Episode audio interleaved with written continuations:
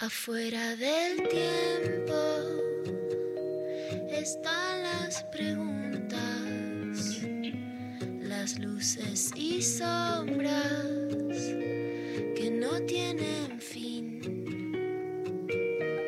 Ahí en la frontera están las señales, besando los bordes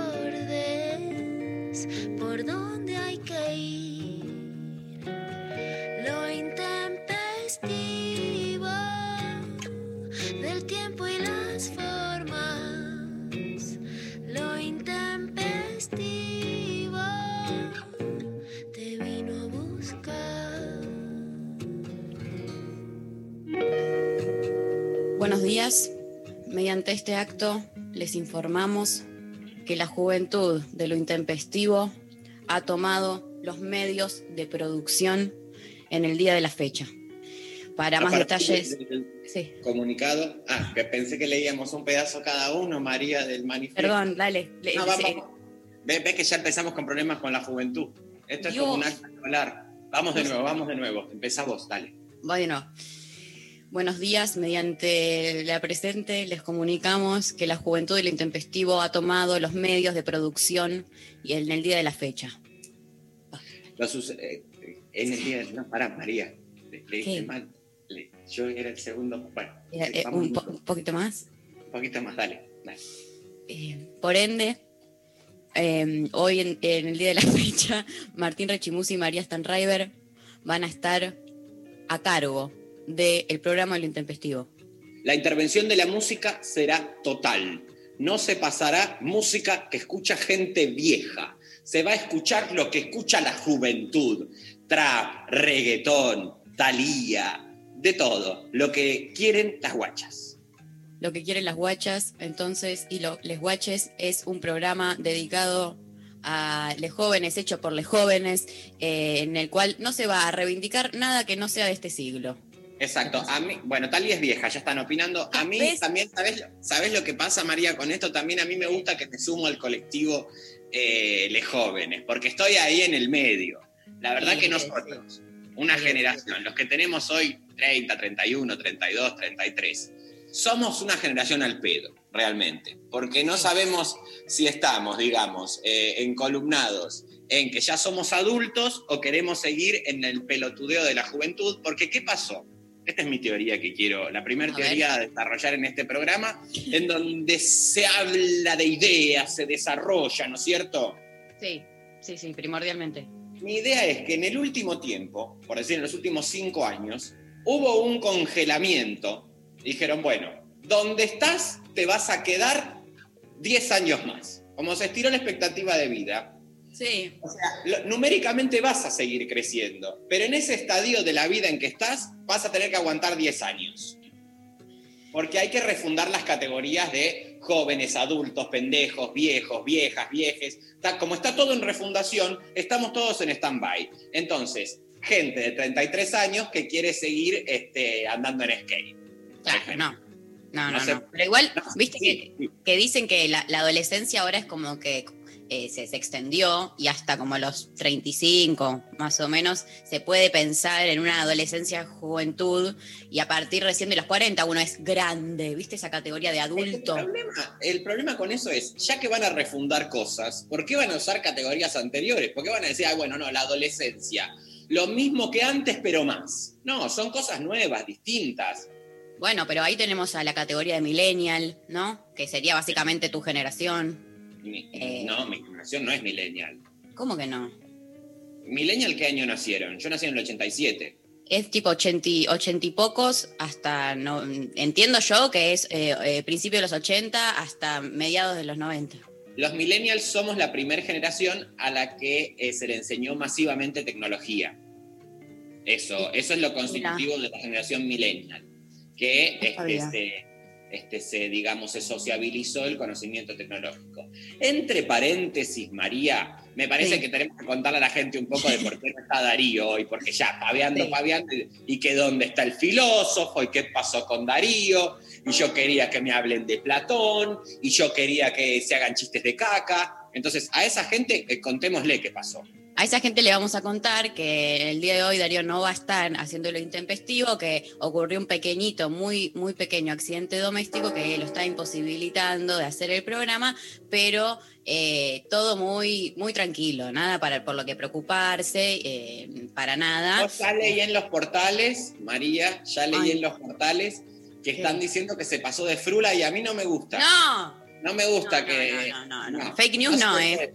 fake news fake acá news, no. La posverdad acá no, no, no pincha ni corta. ¿eh? La verdad que no pincha ni corta. O sea, que los no- portales digan lo que quieran. Que los portales Exacto, digan que lo los portales hablen porque estoy leyendo en otro que lo que dice es que estuvo, eh, que él se encolumnó, dijo que preparó unas armas caseras para ir a hacer la revolución eh, de, de las tierras y que parece que le salió mal y una granada le explotó en un pie.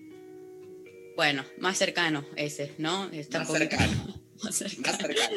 La Este- gente que adivine también sería lindo que la gente... Sería lindo que adivine, sería lindo que nos manden sus, eh, eh, las posibilidades que se imaginan, que si se agarró Rompió un con una bolsa. puerta, rompió bolsa, se cortó un bien.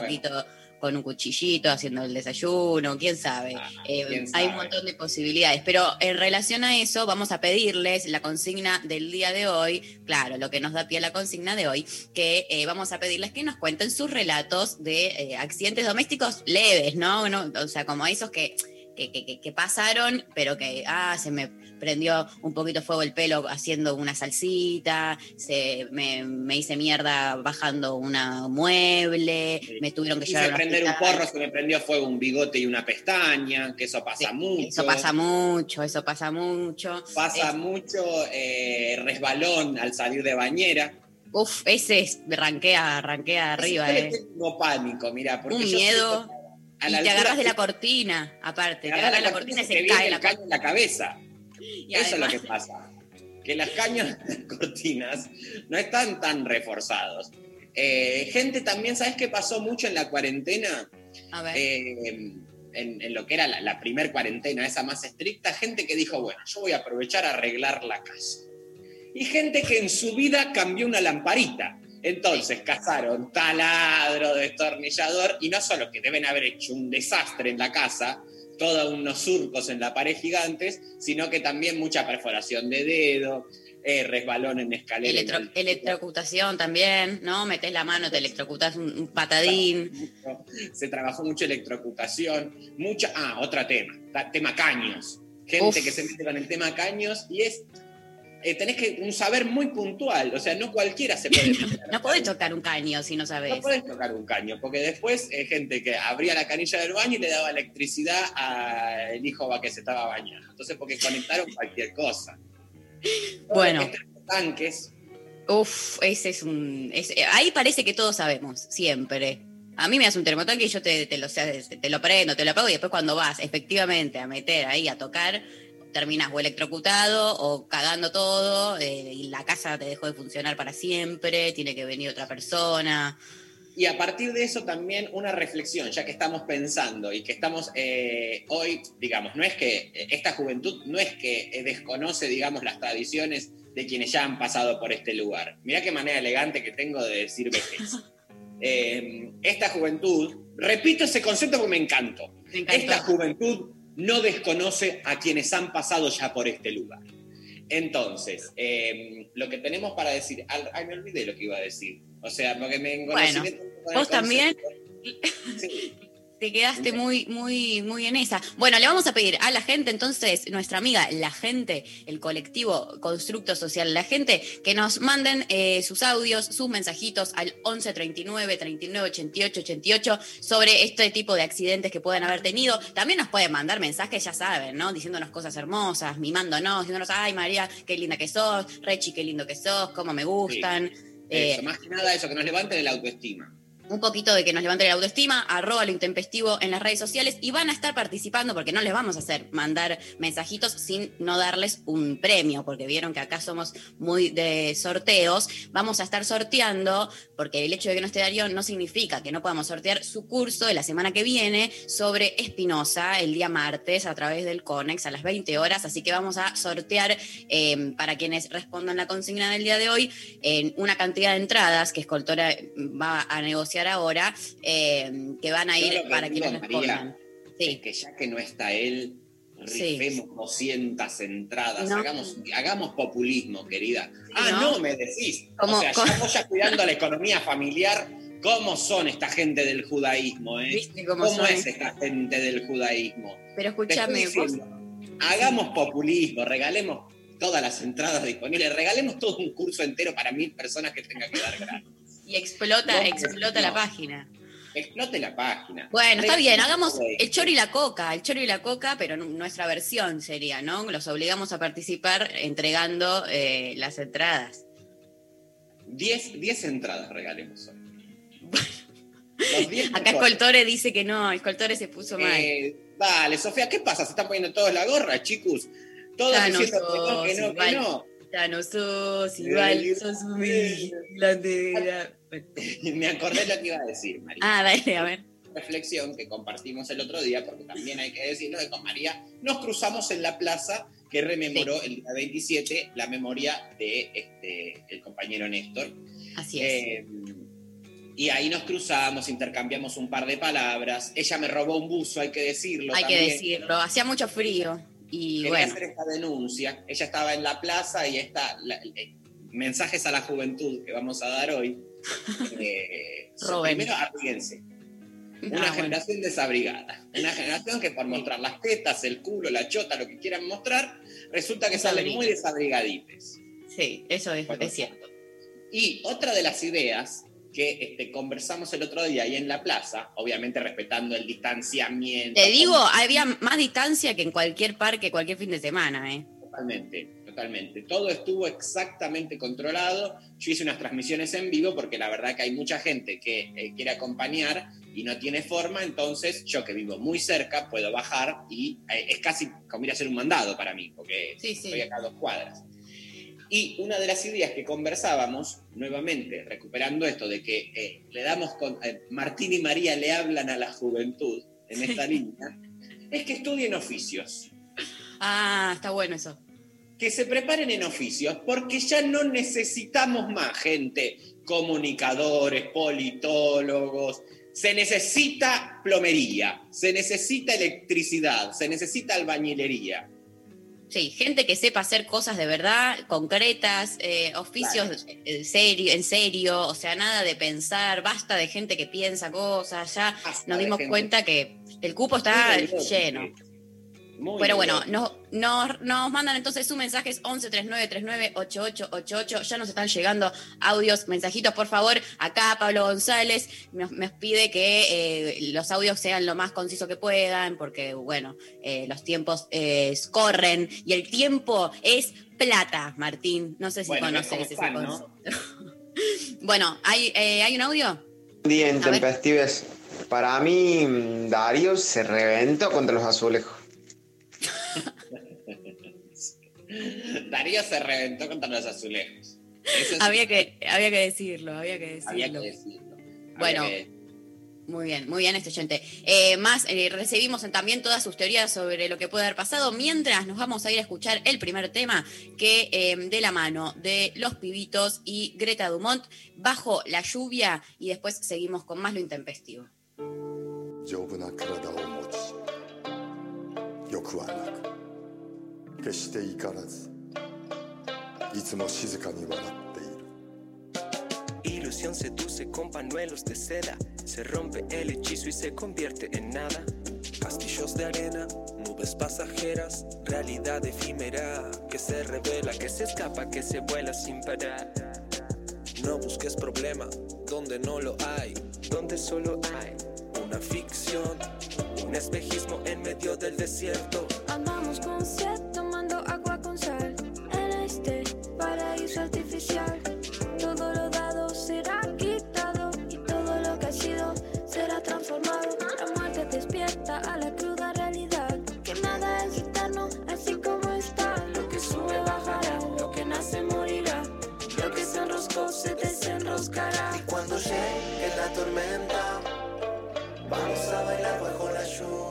Y cuando llegue la tormenta, vamos a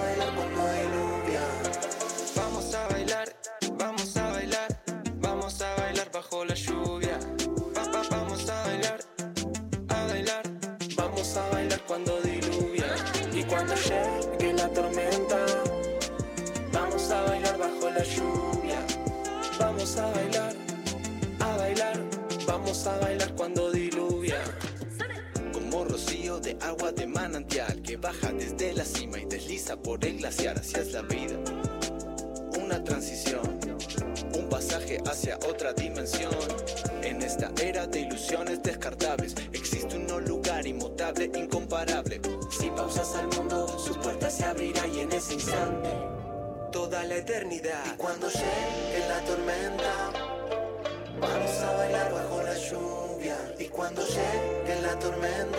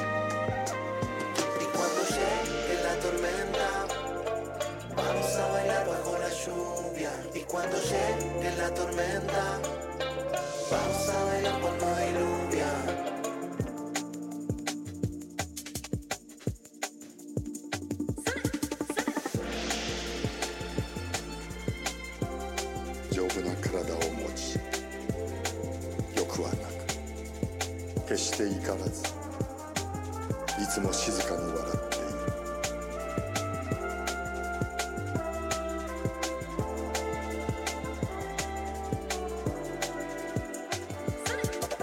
Vamos a bailar, vamos a bailar, vamos a bailar bajo la lluvia. Va, va, vamos a bailar, a bailar, vamos a bailar cuando diluvia. Y cuando llegue la tormenta, vamos a bailar bajo la lluvia. Vamos a bailar,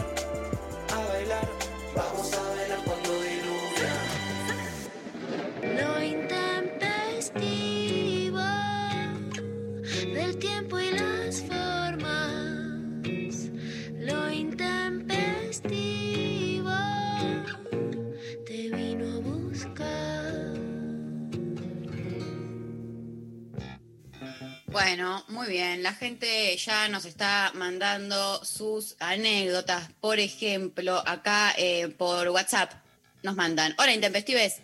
Se me apagó el horno haciendo un budín y en un intento desesperado por volverlo a prender rápido, metí la mano para prenderlo y me quemé en siete lugares del brazo y la mano. Domingo encima. Claro, Malísimo, esto claro. pasa mucho, el tema budín. El tema budín es, eh, digamos, uno de los principales ejes vectores del, eh, de la conflictividad dentro de la casa, ¿no? Todo lo que es eh, la elaboración de panificado, torta. Que aparte aumentó mucho en la cuarentena. En Ah, mucho cuarentena, en la cuarentena y como persona, digamos, eh, casi te diría adicta a las harinas, como soy, da mucha ansiedad. Entonces uno quiere que esté rápido el tema budín, el tema bizcochuelo, el tema quiere que esté ya. Prácticamente si uno lo puede comer crudo, lo come crudo. Entonces la gente se quema, se corta, come la cosa a media cocción y después una destrucción interna terrible. eh, hay mucho de, comer masa, masa cruda, ¿no? Eh, hay como, un, colectivo, un colectivo de, de masa cruderos. Eh, por Twitter, Peter Panic nos mandó una vez. A mis 12 años metí un tupper con salsa del freezer al microondas. Fui a hacer pis y al volver la cocina llena de humo. Literalmente me asusté mucho. Claro. Pero ¿por qué? Porque eh, no se puede, o sea, también nos interiorizamos en, en prevención un poco, porque no se puede sacar del microondas y meter directamente al coso, al- eh, del freezer al microondas, no se puede.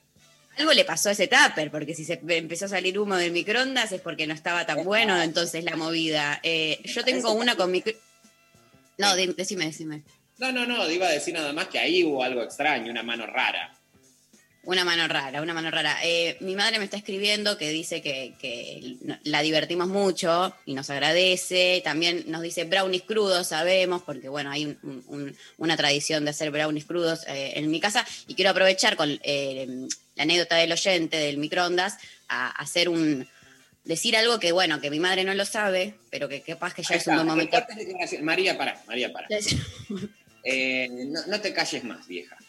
O no sea, callo más. No me hoy más. un día me parece donde vos eh, hace años, tal como venís trabajando en terapia y como me adelantabas el otro día mientras nos cruzábamos en la plaza y decías, yo voy a contar esto que, que bueno, lo quiero contar, este, es una fuerte denuncia, pero acá estamos, María, te escuchamos. Sí, más que- es una denuncia más como a, a mí misma. En realidad es como que voy a contar algo. denuncia. Esto también es importante, que es eh, en materia de comunicación la primera denuncia que alguien se hace a sí misma. Así, claro. Eh, pa- pasó que hace unos años, ya va- varios, eh, yo estaba, yo necesitaba poner, vieron que el microondas tiene una función que es como el timer, ¿no? Que pones una cantidad, como de, de reloj, de cronómetro, que pones una cantidad de minutos para que te avise con una alarmita después, porque bueno, no se me ocurrió poner el celu, se me ocurrió poner el microondas. Y se ve que no apreté bien la función del timer y pude andar el microondas como si estuviese calentando algo, pero por una cantidad de minutos increíble que claramente el Un microondas lechón, un lechón al microondas, dos horas. Dos horas en el, el microondas andando, eh, yo nunca me di cuenta y cuando lo fui a ver, claramente había humo y, y la estaba, o sea, se la quedó el microondas y después la gente, yo estaba sola en mi casa, eh, mi familia volvió y ¿qué le pasó al microondas que no anda? O, viste, como se encontraron con la situación que el microondas se, se había cagado y a mí no se, no se me ocurrió decir la verdad, porque... porque Es lo mejor. ¿Por qué la diría? ¿Por qué la diría? Eh, así que bueno, Además, el mejor camino, María, el de la mentira, porque el de la mentira. le ahorras un disgusto a todos. Porque vos, para empezar, que ibas a tener que recibir eh, todo lo que es eh, un reto. ¿Cuántos años tenías? Adolescente. Ah, No. eras medio una pendeja boluda, ya tendrías que usar ese microondas bien. Sí, no, bueno, ya era grandecita. Ya era grandecita. grandecita. Pero también le ahorras a la familia esto de que te tienen que gritar, de que se tienen. O, o quizás no, quizás no te tienen que gritar, pero es como que un, un malestar. En cambio, así fue bueno, se rompió solito. Se rompió solito, nadie sabe qué pasó. Culpas a la empresa a la, a la que hizo el microondas. No sé qué Claro. No, no sé, pero era más fácil culpar a otro que hacerme cargo, así que eh, nada, no lo recomiendo, está bueno hacerse cargo de las cosas que uno hace, pero cuando sos adolescente, eh, bueno, no, tampoco la pavada. Vamos a escuchar algún audio, a ver, Pablo González de La People. Hola intempestives, ¿cómo están? Me encanta esta juventud tomando las medidas de producción. Ah, Eh, mi peor accidente doméstico fue intentando depilarme el bozo. Eh, la cera estaba líquida abajo y arriba estaba dura y yo la empujé con un palito, con lo cual me saltó cera muy, muy caliente a la cara. Un día No. antes de tener que filmar un corto. no. Así que todavía está el corto ahí con toda la cicatriz y la cara marcada. Bueno. Tremendo, es muy Esto peligroso. Esto es muy peligroso. eh, si bien no me depilo habitualmente, tengo algo de conocimiento sobre lo que es el uso de la cera. Y para mí lo que le pasó fue que mandó directamente el cosito de la cera a la hornalla. Fuego muy fuerte, rápido, le dio. Entonces, hay una parte que se vuelve líquida y hay una que queda densa. Eh, la cera hay que ponerla a baño María. Ok, Hay que ponerle Buen baño. María de a poco, ir dándole temperatura casi como si fuese un flan también, ya que estamos eh, mezclando un poco de depilación, belleza, un poco de eh, arte culinaria. Entre paréntesis, a propósito de esto, le adelantamos a la gente, ya que no eh, vendimos el programa, porque la verdad que no, no somos gente ordenada que vayan a hacer un programa 1, 2, 3, que este, en un ratito vamos a estar conversando con una amiga también al respecto de temas un poco más este, urgentes, ¿no? Tales como los hechos sucedidos ayer, este, un poco de política, un poco de este, puntas, digamos, para pensar e intervenir en este presente, que es un poco lo que hacemos nosotros, ¿no? Porque tampoco es que estamos eh, yendo a, a agarrar las armas y hacer la revolución. Estamos ¿no? a no, no, María. Así ¿cómo que no? Mirá lo que le pasó a tu padre ayer. Él quiso hacer una molotov con un raid y un encendedor. Bueno, no, no puedo adelantar qué le pasó. No cuentes pero- más, Martín, no cuentes más. No, no cuento más, no cuento más. Escúchame, eh, acá nos mandan, hola chicos, no hay anécdota, solo quería contarle a Rechi que soñé con él. Era Ah, una bueno. escena, escucha esto, era una escena a lo Titanic, pero en un balcón. Y Rechi tenía puesto una colonia tan de viejo, tipo colonia inglesa. En el sueño nos amábamos. ¿Por qué no te vas a la mierda? La verdad es que, que- que una persona me esté diciendo que yo ya me sueña y que yo tengo una colonia vieja, eh, ustedes son gente que me ha olido. Yo uso buenos perfumes. Bueno, pero quizás en el sueño como que le representabas, te tenía que hacer quizás un, como un poco más grande o algo así, te tenía como que agregar un algo más y te Sí, agregó colonia vieja. Sofi dijo que sí y levantó el pulgar. Sofi, o no que vos me oliste y huelo bien. Está chequeado, está chequeado que Martín no huele a colonia vieja, pero No huele a colonia vieja. hay que ver a qué huele. Pásame otro audio, Pablo. Buenas, Intempes. Bueno, sí, yo voy a ser un poco rebelde a no contestar la consigna, pero a decir que cuando empezó la cuarentena me dio este, el yoga. El yoga que acá, que allá, no sé qué, me di un tirón en la espalda que tuve que estar tres semanas con la almohadilla caliente, no me podía mover de dolor por haber hecho mal una postura. Un beso grande, María Conducción. Vamos. Vamos, María. Dale. Eh, Sí, Sí, hay que tener cuidado. O sea, uno, muchos pi- pintó el yoga, pintó el hacer budines, pero todo lo que es yoga o algún ejercicio que implique el cuerpo, hay que Sí. saber qué estamos haciendo, porque si no pasan estas cosas y, y uno puede pasarla muy mal. totalmente. Sí, pasó que mucha gente se mandó a este, decir, bueno, esta es mi oportunidad de saldar asuntos este, que tengo postergados, ¿no? Entonces empezaron con eh, a hacer yoga, a hacer ejercicio, y tal vez, ¿sabes también qué pasó? Gente ¿Qué? que en la primera semana, que ahora se flexibilizó un poco, al menos acá en AMBA, ¿no?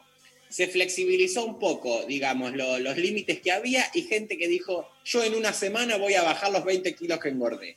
Claro, y salen no. a correr. Gente que estuvo quieta, gente que estuvo quieta, cuatro meses postrada prácticamente en la cama, porque en mi challenge se veía mucho que una nación se acostó. Sí, nación- acostados. Todos acostados. Y también esta es otra de las ideas que quiero descular, María. A ver, a A ver. ver qué. Las películas apocalípticas, Sí. ciencia ficción, cine catástrofe, nos indican que cuando viene el acabose, la gente sale corriendo. Sale corriendo en busca de algo, se va como al campo. Siempre Sí, la se imagen exilia, se se exilia. en el campo. Mentira. La gente se mete en la cama. A la, a la muerte se le espera en la cama. Claro, ¿por qué le voy a esperar? ¿Por qué voy a salir a buscar a la muerte? Uno sale a buscar el virus, ¿viste? Te quedas en tu casa eh, y, y de última que el virus te llegue desde afuera, pero no vas a salir a buscarlo vos, no vas a salir corriendo a buscar a la muerte, vas a esperarlo tranquilo en tu comodidad de tu hogar, con tu gente, tus cosas. Pero entonces no se puede hablar con la gente del cine, María, y decir que por favor estas escenas las hagan, que cuando se viene, por ejemplo, una bola de fuego cayendo, veamos a todos entrando a la camita con sus frazaditas. Yo me encargo de, de hacer llegar esta, eh, esta petición tuya a la gente del cine. Por Si favor, y a propósito de esto, de la catástrofe, mirá cómo todos los temas se van conectando. A ver, Que hablaba alguien de la película Titanic, casi te diría, eh, de las películas más vistas en el mundo deben ser. Probablemente. Y no la más vista en el mundo. Sí. Bueno, ah, eso. Sí, quería de la gente de Titanic me puso una plata para que yo hable de eso. No, lo que quería decir es que hay una escena donde una madre, cuando se da cuenta que se. ah, no, mira, dos viejos se acuestan en una cama a esperar la muerte en Titanic. Bravo. Eso por un lado. Esta es la Y gente una, que queremos. una escena que me partió a mí cuando la vi, Sí. 11 años tenía, lloraba en el cine. En ese momento todavía tenía lágrimas porque, bueno, no me había operado con el doctor Lotoki que me hice, el- la- me hice inversión de lagrimales. O sea, me Ah. pasé derecho al izquierdo y el izquierdo al derecho. Me dijo él que era una cosa que se usaba en Europa. Bueno, Mirá. nada. No, o sea, No otro llorás. día hago la denuncia. No lloras más. Eh, lloro distinto, lloro distinto. Lloro cuando río. Ay, qué lindo. Sí, lloro, o sea, me salen como dos cascadas acá, ja, ja, ja, ja, ja. eh, y lloro para adentro también. Lloro para adentro y vomito lágrimas. Es terrible. Bueno, es, Es terrible. Es Sí. vómito. Bueno, Sí, no en- con el doctor Aníbal porque, bueno, pasan estas cosas. Pero, ¿vos viste la película Titanic, María? claro que sí, un montón de veces. Un montón de veces. ¿Y no recordás estas escenas que te digo que la madre acuesta a sus niñas para morir?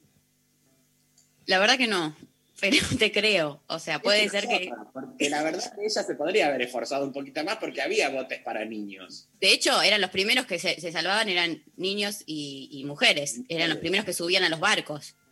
Sí. Había, uno, había una persona que no, no había disidencias en ese barco, también hay que decir. Para nada. O sea, eh, la población LGTBIQ, DQ, eh, no tenía bote. No había bote para, no había cupo de bote para gente. No ¿Dónde había cupo bote. Para, pero escúchame, a mí sabes lo que me gustó mucho siempre de ese momento, Eh, eh, los músicos que estaban en el barco, que se que, que siguen tocando ahí como algo de la vocación, de- del sentimiento, de voy a hacer, voy a hacer lo que lo que me gusta hasta la muerte. Qué gente densa, la verdad, ¿eh? Gente densa sí la hay. Los músicos, digo, en general, No, en general, y más los músicos del Titanic. además. Sí, o sea, dejate de joder. Capaz hay gente que, o sea, vos tocando ahí, eh, usen los instrumentos para salvar la vida, para salvar, hagan un bote de instrumentos. Total, te voy a leer otro mensajito. Dice, hola, por WhatsApp. Hace tres meses la ansiedad me llevó a pintar todos los muebles de casa y terminé mareada con aguarrás. Queremos a Darío, pero hoy el programa de lujo. Vamos, María, lo mejor de todo es el espíritu populista que tienen, Adri. No, no, no, perdóname, querida. El espíritu populista lo tengo yo. Eh, cuando cuando Estoy pedí- resguardando mi propiedad privada. Y bueno, me metí con tu propiedad privada, ahí tenés. Desde lo discursivo defienden mucho, defienden mucho, pero después le saqué, le quise sacar dos, tres entraditas y María era prácticamente como me estás arrancando las piernas. ¿Qué estás haciendo? Vamos, chicos, sorteemos cuántos vamos a entrar, cuántas entradas. A ver, Once, ¿cuánto eres? ¿20? On- ve- ¿36? Oh, ocho entradas hay hoy, ¿eh? ¿Ocho? No, está diciendo cuatro máximo. Martín, no le mientas a la gente. ¿Cuántas se sortean habitualmente? Cuatro. No. ¿Cómo? ¿Se sortean? No, no, no, no. Me, me- bueno, hago paro. Me no, callo. no te pido por favor. No hablo más de acá hasta, no hablo más de acá hasta la una. Te lo pido porfa, porfa, Me porfa. llamo al silencio, chicos. No puede ser. chi- Largamos dos entradas más, seis entradas para el pueblo. Seis entradas para el pueblo. Bueno, el pueblo que nos sigue escribiendo al 11 39 39 88 88 sus accidentes domésticos, sus situaciones de esa índole, participan por la clase de Espinosa del martes eh, que viene vía Conex eh, y arroba lo intempestivo en todas las redes. Quiero ir a escuchar un temita, si te parece bien, Martín. Me parece Eh, perfecto. Y seguimos escuchando a la People. Pablo, vamos con Miss Bolivia y Kazu que hacen soltera y volvemos. Vamos a escuchar entonces a dos, porque oh, como el programa del día de hoy es pura juventud, Es pura nosotros juventud. estamos metiendo nuestras, nuestras músicas. Entonces, eh, ¿listo? Vamos, vamos, vamos con Kazu y Miss Bolivia. Pusimos un bebé de dos meses a que ponga los discos. Y entonces. Muy bien, escuchamos a Kazu con Miss Bolivia y seguimos. Me fui pa'l baile y no fui pa' la casa. Cerveza, cerveza, quemando la brasa, moviendo la carne. Lo malo se pasa que soy una negra y que soy desquiciada. Me gusta moverlo pa'lante, pa' atrás, gozadera, baby. Lo bailo crazy con las ladies, ya verás. Es que yo soy soltera.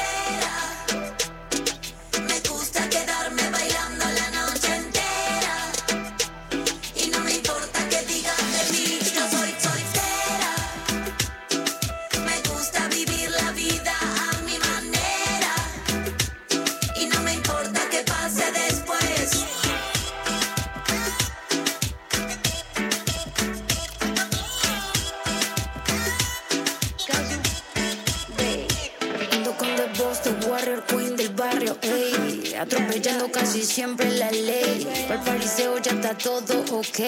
Y está tu servidora, tienen la misión de hacer que rompa el suelo con la batidora. Que del perreo acá llegó tu profesora. El que no le gusta ya sabe, vaya soltera se rumora. Yo soy soltera.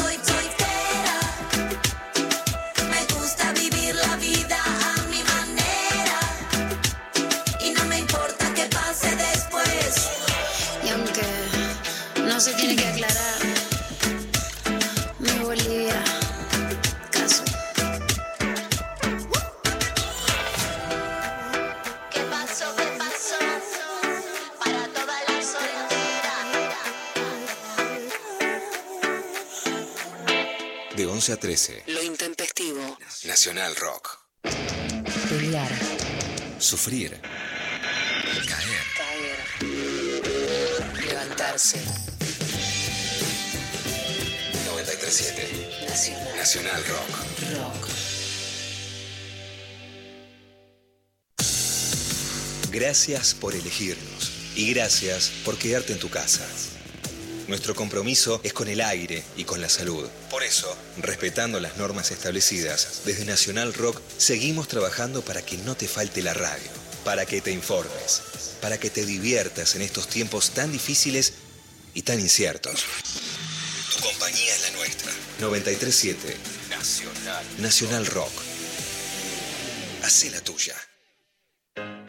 En el aire de Nacional Rock pasan cosas como esta.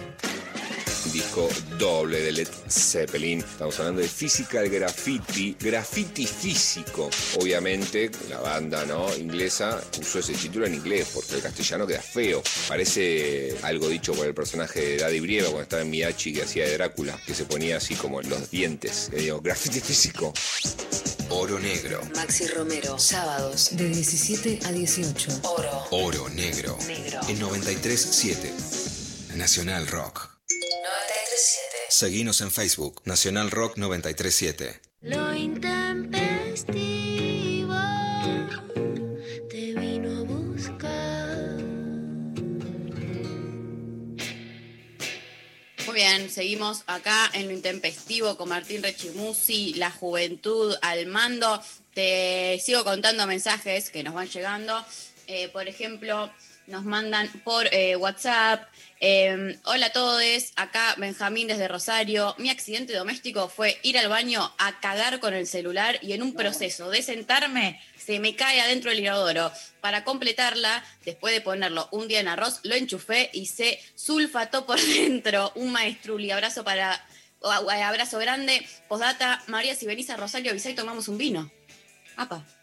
Bueno, o sea, fuertes eh, situaciones. Para empezar, eh, Lali Rombolá está diciendo me pasó lo mismo. O sea, esto es, eh, es un, un pro- un problema muy constante en este presente. Gente que no tiene el uso de eh, la maridación inodoro celular es, puede ser caótica. En el mismo baño y todo, dice. O sea, ah, la persona que le pasó, o sea, hay un baño que está maldito, evidentemente. Hay un baño No. maldito. María Pues- está un ataque de estornudo. Perdón, me agarró un- un- una seguidilla de alergia a estornudos, y, pero me trato de mutear porque si no es un garrón.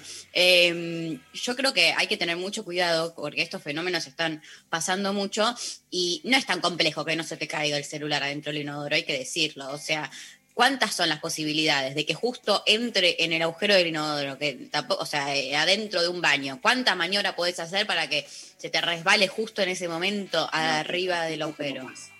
Primero que hay gente que está pasada. O sea, como que estás, eh, tenés 18 cosas en la cabeza, ¿no? Que tenés, uy, Sí. eh, estrés, estrés. De repente eh, te llama la naturaleza, urge, el tema baño urgente. Entonces tenés el celular en el bolsillo Mm. Hay bolsillos muy mal diseñados, bolsillo corto, bolsillo que no está pensado para celular. Queda medio salido, cuando te vas a bajar los pantalones, ahí plum, directamente cae adentro del inodoro. Bueno, Y eh, tal cual Martín me dice Lali Rombola. O sea, soy una persona que puede entender esta situación. Así Está que bien. cuenten conmigo. Cuenten conmigo. Cuando les pase eso, si necesitan hablar, cuenten conmigo. Sofía Cornell eh, nos dice que no leímos su accidente y se pone un poco mal. lo- Voy a scrollear para arriba. Acá dice: eh, Yo queriéndome secar un granito con alcohol, casi pierdo un ojo. Me entró el chorro directo, úlcera de córnea. No. Bueno, ya a este nivel también. Yo sabés que muy de pajita en el ojo. Pajita en el ojo, no, eh, digamos, pajita, Pajita. sorbete, ¿no? Porque la gente enseguidita Ah, está pensando No, en sorbete. pajita en el ojo, si me Claro, pajeaste a alguien con el ojo, era raro. Claro, no son este, todo lo que es el semen, digamos, en, el, en la vista, Ah. sino eh, mucho sorbete. Me ha pasado de chico que yo ¿Por qué? Con- siempre corriendo, siempre jodiendo, siempre inquieto. Eh, me ha pasado y me llevaban a la clínica La Gleice, Mira, al hospital oftalmológico, al que fue también eh, Sophie Cornell. la Sophie Cornell. Sophie, ¿tenés buenas referencias de ese hospital oftalmológico? ¿Querés mandarle un beso al personal que te ha atendido en ese momento? Porque también es lindo comportarse como celebrities. Claro. Seguimos hablando de pavadas, pero en minutos vamos a hablar también con Sole, porque obviamente eh, no, no, no podemos obviar este presente tan caótico en el que vivimos. Entonces, alguna reflexión también tenemos que hacer. Así que este, en minutos Sí, conversamos sí. con la Guernacha, una amiga, una amiga esencialmente, eh, y nos vamos a permitir algunas puntas de reflexión para bueno, este, poder pensar qué es lo que está sucediendo. Muy bien. Pásame otro audio, Pablo. Hola Intempes, les cuento mi pequeño accidente doméstico. Quería limpiar una lamparita, la de la cocina, que tenía como un plafón transparente y dentro se le juntaban bichitos. Entonces eh, me subí a la escalera, lo digo empecé yo? a destornillar, tenía tres tornillitos. ¿Qué eh, digo y yo? bueno, se ve que era un mecanismo un poco viejo. Cuando lo empiezo a sacar se me empieza a caer eh, todo el material del sistema y del techo en la cabeza. Eh, se soltó todo, yo lo seguía manteniendo con la mano subida a la escalera hasta que llegó el momento en que dije, bueno, lo voy a tener que soltar porque no me puedo quedar eternamente subida a la escalera. Claro. Así que bueno, solté todo, se me cayó todo el techo en la cabeza, obviamente tuve que llamar a un electricista para que eh, resuelva el problema porque ya no me servía y bueno, y limpiar todo. Un beso, Intempes, Ana de Palermo. No, de verdad. ¿Ves? Ah. Esto pasa. Es lo que dije inicialmente. Gente que se manda a cosas que aparecen como simple, eh, le sacado tornillitos y ya prácticamente terminó con un prolapso del techo, que se le cayó todo en, el- en la cabeza y tuvo que soltar y se quedó, obviamente, sin eh, la limpieza, sin el plafón y este, sin Gastando. Gastando un montón de plata en gente de oficio, que es lo que también decíamos, ¿no? Que son necesarios, porque la verdad eh, terminas gastando un montón de guita. una pregunta entre paréntesis. Si Sí. tuvieses que eh, abocarte a un oficio, ¿qué serías? Eh, qué buena pregunta. De, de esta índole que venimos hablando, eh, me gustaría, me, me da un poco de miedo todo lo que es trabajar con herramientas que eh, te pueden perforar eh, eh, partes del cuerpo. Entonces esa parte preferiría como que no. También me da un poco de miedo todo el tema de electricidad, pero, pero quizás todo lo que es más zona plomería, ponele, podría andar. Plomería a mí me gusta porque soy yo soy toda mi carta astral de agua. Entonces siento que, eh, siento que ahí se me juega algo. Sin embargo, también tengo mucho eh, resquemor por lo escatológico. Y Mm. los plomeres están muy en contacto con eso. No quiero decir que a, los que se hacen plomería no les moleste eso, pero bueno, si estamos pudiendo elegir, digo, a mí me gustaría. Lo que, pa- otro tema, gasistas Mm, Eh, eso es un peligro. van a la baja. Gasistas van a la baja porque mucha, mucho departamento con cosa eléctrica. Sí, es verdad. Se Y está. electricista. El electricista está ahí como en, su pico, ¿no? Está como cada vez con, con- como Cada vez llegando todo más. Todo es claro. Bueno, Eh, ¿vos qué eh, elegirías? eh, ¿Plomería u, u otro, u otra cosa? Yo elegiría vidriero. Ay, qué lindo. Sí, elegiría vidriería porque tengo un vecino que es vidriero y me cae súper. Y, y además él, mira, te juro, ¿eh? ellos, pase lo que pase, pueden estar, eh, haber estallado todos los vidrios del país. Sí. Son seis varones que trabajan en la vidriería. O sea, también ahí eh, falta cupo, hay que El decirlo. cupo no está, el cupo no está. Faltan vidrieras, que seguramente es una constante en los oficios, pero eh, ellos, pase lo que pase, puede haber habido una bomba de estruendo que destruyó todos los vidrios. 14.30, Sí. sacan todos unos colchoncitos que tienen adentro de la vidriería y se acuestan a dormir la siesta hasta las 15.30. Qué hermoso. Duermen Esa una la- hora de siesta. Es como medio el jardín que ellos hacen también un poco. Hacen una, una siestita de una hora. Para mí hay que instalarlo. Yo lo instalaría en todos los trabajos, eso. Esa horita de siesta. Lo que pasa es que también ahora la gente haciendo home office y también un poco lo que queremos es articular que no haya una nación entera acostada. Sí, se, se nos pone medio contradictorio querer, eh, querer reivindicar la siesta, pero querer sacar a la gente de, de la cama. No sé cómo manejarlo. Eh, pasa- otro audio. Perdón, eso entre paréntesis para la, prox- para la próxima consigna. Para la próxima consigna defensa de los oficios.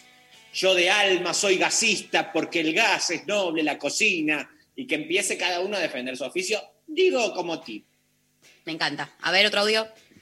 Hola, buen día, Intempestives. No sé si califica como doméstico, eh, pero una vez eh, me subí a la moto, arranqué, digamos, eh, puse primera y salí y no le había sacado la cadena de la rueda, ¿sí? la cadena como de seguridad.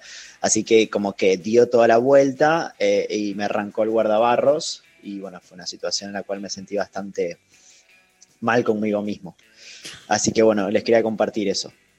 Y me pasó una segunda vez también. Abrazo. Está bueno. Bueno, chicos. Chicos, eh, no es doméstico para empezar. Sí. No es doméstico. Y segunda vez, eh, bueno, esto ya es todo lo que es materia vial, que es otra cosa. Es- Eso es todo otro, otro mundo.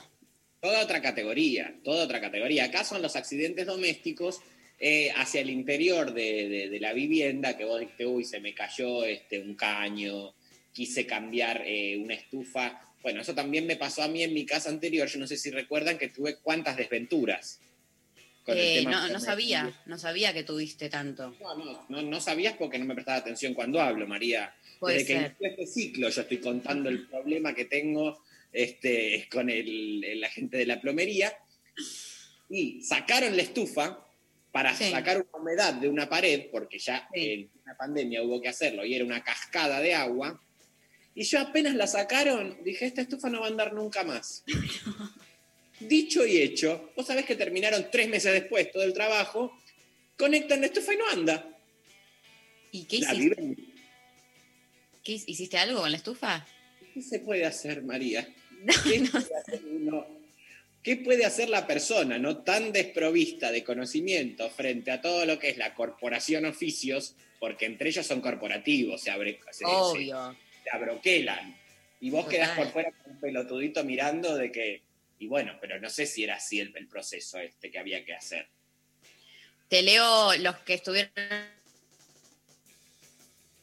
¿Hola? Se nos ha tildado todo. ¿Quién se tildó? Todo el dedo gordo. Pará, pará, María, porque te tildaste toda. Me perdí, ¿no? Me perdí. Ahí Ahora volví. vuelta. Sí, ahí me apareció que tengo la conexión eh, inestable. Bueno, bueno, se hace lo que se puede. Eh, pero ya estoy. Voy de nuevo. Hola, jóvenes. Recuerdo, accidente en la parrilla, asado para 25 personas. En plena maniobra me atacó un chinchulín, quemando todo el dedo gordo. Tuve que seguir con mi mano inhábil. Bueno, Esto pasa mucho. Que Esto pasa eh, todo lo que es chinchulí, chorizo, son unas bombas de calor. Porque Sí. está cerrado, está cerrado y como se le da mucho calor constante, cuando vos pinchás, ese líquido te destruye. te ataca, te ataca, te ataca. Punto para el veganismo. Otro punto más para otro- el veganismo. otro son, tienen menos probabilidad de quemarse eh, con un chinchulín. Eh, nos mandan también, hola chicos, soy Elena de Jujuy. Cuando era adolescente intenté hacer milanesas sin saber. Las puse a marinar en vinagre solo como tres horas. Durante años mis hermanes se acordaron de las vinagresas que les hice de comer. Los quiero. No, bueno, pero esta, digamos, una persona loca, también hay que decirlo, porque en qué momento, para empezar que en ningún momento hay que usar vinagre en las milanesas. Capaz alguien tiene Bueno. un que le pones un chorrito de vinagre al huevo cuando estás batiendo para que quede. Debe haber alguna de esas porque todo el mundo tiene. Ay, mi tip, mi secreto es que le pones una gotita de miel al pan rallado, poco de polenta también al pan rallado viene bien. ¿Sabían eso? No sabía. Le pones un poquito de polenta al pan rallado y te adhiere mejor la milanesa. Mira. Eh, nos mandan, hola, acá Luciano, a los 15 años puse el aceite para fritar unas milangas. Me fui a jugar a la compu y a la media hora me doy cuenta que está todo lleno de humo negro. Hirvió el aceite, por suerte no pasó a mayores, me pegué un buen susto. Bueno, todo lo que es adolescentes, computadoras y, y comida nos damos cuenta que sale mal. Sí, sí, sí. Eh, pasame a ver, Pablo, algún audio más. Buenas chicas, ¿cómo andan? A mí me pasó una vez, eh, de más pendejos, nos estábamos peleando con mi hermanito más chico eh, por ver quién usaba la computadora y él me empujó contra una ventana, hicimos mierda una ventana de vidrio, eh, que bueno, por suerte no me pasó nada, pero no sé si No, sería un accidente o más bien un incidente, pero bueno, dale, no, no rompan la pija. Eh, no me hagan participar igual, ya estoy anotado a la clase. Un saludo. Para mí esta persona, para empezar hay que mandarle a la policía a esa casa, porque está, está en cautiverio. Acá alguien le decía, no, bueno, no se entendía muy bien el texto de lo que decía, pero está en, está en un problema. Lo único Alguien que lo ayude. Ah, bueno, eh, acá nos mandan por Instagram, eh, Agus dice, puse a, te- a secar la toalla sobre la estufa, me olvidé de ella, rato más tarde se prendió fuego y quilombo. Bueno, todo lo que es poner a secar cosas en la estufa, eso también es de gente ansiosa, hay que decirlo, yo lo hago mucho. Quieres que se seque algo rápido y lo acercás a la estufa y después lo acercaste mucho y te olvidaste y se te prende fuego la casa. Se Sí. prende fuego todo. Eh, nos dicen Pasa también por mucho con- cuando había este, situación escuela, Sí. situación escuela, cuando era presencial la escuela, ¿te acordás allá, eh, antaño? La Ese, vieja sí, es- esa época, épocas antiguas. Los pendejos jodían en la escuela y no en la casa, porque el pendejo por definición jode. eh, había mucho de que te lavo el guardapolvo, te lavo el uniforme de un día para el otro. Había mucha humedad. No se seca. Llegaba a secarse todo. Entonces empezaban a hacer como unas artesanías, como unos rituales alrededor del calor de esa familia, ya sea eléctrico o a gas, y este, una cosa bastante umbanda se hacía alrededor para que se seque. Cuestión que mucha gente pensaba que un poquitito más, un poquitito más no es problema, como piensa la gente drogadicta también, y un día se quieren dar cuenta y ya no hay vuelta atrás, y el uniforme o el guardapolvo se ha prendido fuego. Eh, yo tengo muchos recuerdos de, de guardapolvo húmedo antes de salir a- al colegio, que es como, bueno, ponete guardapolvo igual, así como está, ya está, como tenés que ir. Ahí vas. Y se te seca puesto, te decían. Es que sí, es que un poco sí. Eh, así que tengo como mucho esa sensación de- en la piel de sentir el, el- el guardapolvo húmedo, que aparte la tela del guardapolvo es mm, rara. Bueno, eh, te leo un par más y nos vamos ya a escuchar un tema. Nos dicen, le metí el dedo en la boca a perro salchicha en noche navideña, tarascón y uña deforme de por vida. Sí, Pero- porque son malísimos. Los salchichas son malísimos. Son los peores perros del universo, los salchichas. No, no, que acabo, acabo de adoptar, eh, con mi familia adoptamos uno hace poco. Bueno, prepárate para que que, es te todos los dedos. Es cierto que son un poco eh, insoportables. Yo quiero creer que es por una cuestión de la edad, de que como es cachorrito, muerde mucho y está todo el No. tiempo. No, no, es para No, siempre así. No lo acostumbres a morder. No. No lo acostumbres a morder porque ahora jaja, muerde, pero un día te sacó media pierna. Es muy difícil, es muy difícil. Pablo tiene también un, un salchicha y, y da fe de que son insoportables, ¿no? Y que muerden. No, sí, con morder, con morder es tan aterre. No bueno, tenga perros que muerdan, chicos. A ver, ¿cuándo, ¿cuándo se va a entender eso? No hay que tener perros que muerdan. pero ¿y qué, qué haces con esos perros? ¿No los No, adoptás? bueno, vos ya empezaste eh, teniendo un perro que sabés que es una raza que empieza eh, mordiendo. O sea, o lo mismo que tener un pitbull. Yo entiendo que debe haber un par de pitbulls que son buenos y que pobrecitos los perros. Pero dejen de tener esos perros que la verdad que no solo son un riesgo, sino que también asustan muchísimo a la gente que va a la casa. Bueno, Martín, eh, si Te te parece, los, me estresé, me bajoneé, me angustié. La verdad es que yo lo estoy dando todo con el perro, con, con todos. Bueno, vamos eh, a escuchar un temita. eh, así ya volvemos a charlar cosas de verdad, ¿viste? Sí, Porque cosas también verdad, cosas que importan. A bajarla, a bajarla un poco también. a bajarla un poco, no se puede vivir eh, para arriba todo el tiempo. Nos vamos escuchando Las Taradas haciendo el show del perro salchicha.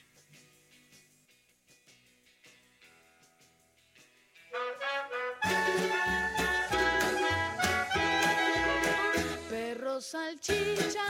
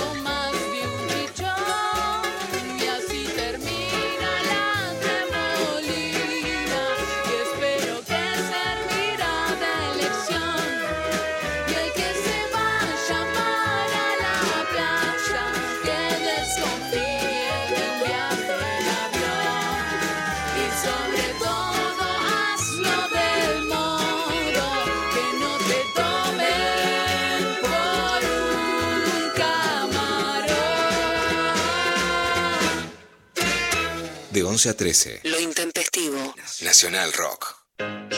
En el aire de Nacional Rock pasan cosas como esta. este futuro post pandemia va a ser un desastre o va a ser esta oportunidad que tenemos de crear como una realidad mejor. Podemos pensar de qué forma queremos salir de esta crisis, a qué normalidad queremos volver. No veo ninguna razón por la cual cambiemos el rumbo de las cosas como estaban planteadas antes. Jóvenes por el clima. Nicky Becker, Gastón Tenenbaum, Eyal Weintraub. Sábados de 10 a 12. Jóvenes por el clima. En 937 Nacional Rock.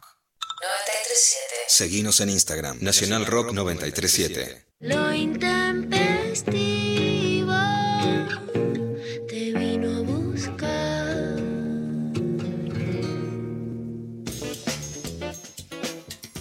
Bueno, seguimos acá en el intempestivo. Martín, presentanos por favor a nuestra invitada de la fecha. Esencialmente a una amiga. Este, ella es eh, cuerpo gestante del Comando Evita, hay que decirlo.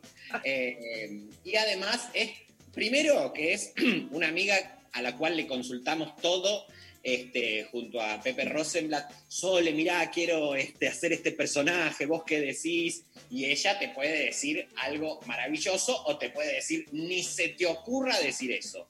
Y nosotros acatamos porque decimos, no, bueno, si Sole no pasó el filtro Sole, entonces eh, tenemos un poco de respeto y miedo al mismo tiempo por igual. Pero obviamente todo ganado a fuerza de este, las brillantes ideas que siempre nos aporta la eh, señora Soledad Guernacha, con quien estamos en comunicación.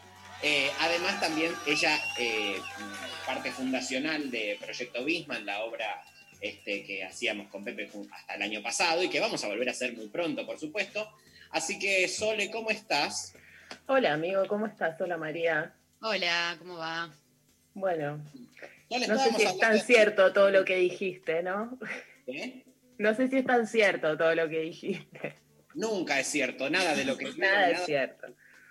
Nada es cierto. O sea, la pretensión de verdad es casi una de las primeras cosas que hay que reventar. Sole, accidentes domésticos en tu haber tenés, Muchísimos, ¿cómo cuáles? muchísimos. Me tengo varias cicatrices en el cuerpo, de hecho, así que. Pero mira, no sé si cuenta como accidente, pero por ejemplo, picadura de araña eh, con cicatriz en la frente, con tiro en la frente para toda la vida, eh, es de las cosas que más recuerdo, sí.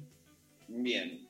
Bueno, Sol, estamos en comunicación con vos porque este, nos interesaba de alguna manera poner en diálogo los hechos que estuvieron este, sucediéndose en, en estos días y este, obviamente siempre acá no lo abordamos desde el lado de la noticia, ¿no? Desde relatar qué es lo que sucedió, sino que tenemos por suerte acá un espacio para eh, reflexionar más en profundidad o ir más eh, a las causas estructurales de aquello que aparece como noticia, pero que en realidad sabemos que obedece a, a problemas estructurales de la Argentina, me refiero obviamente ayer al- a los desalojos, eh, y ahí, digamos, queríamos conversar con vos respecto de qué es lo que pensás, ¿no es cierto?, cómo, este, cómo podríamos Sí. estructurar estas reflexiones.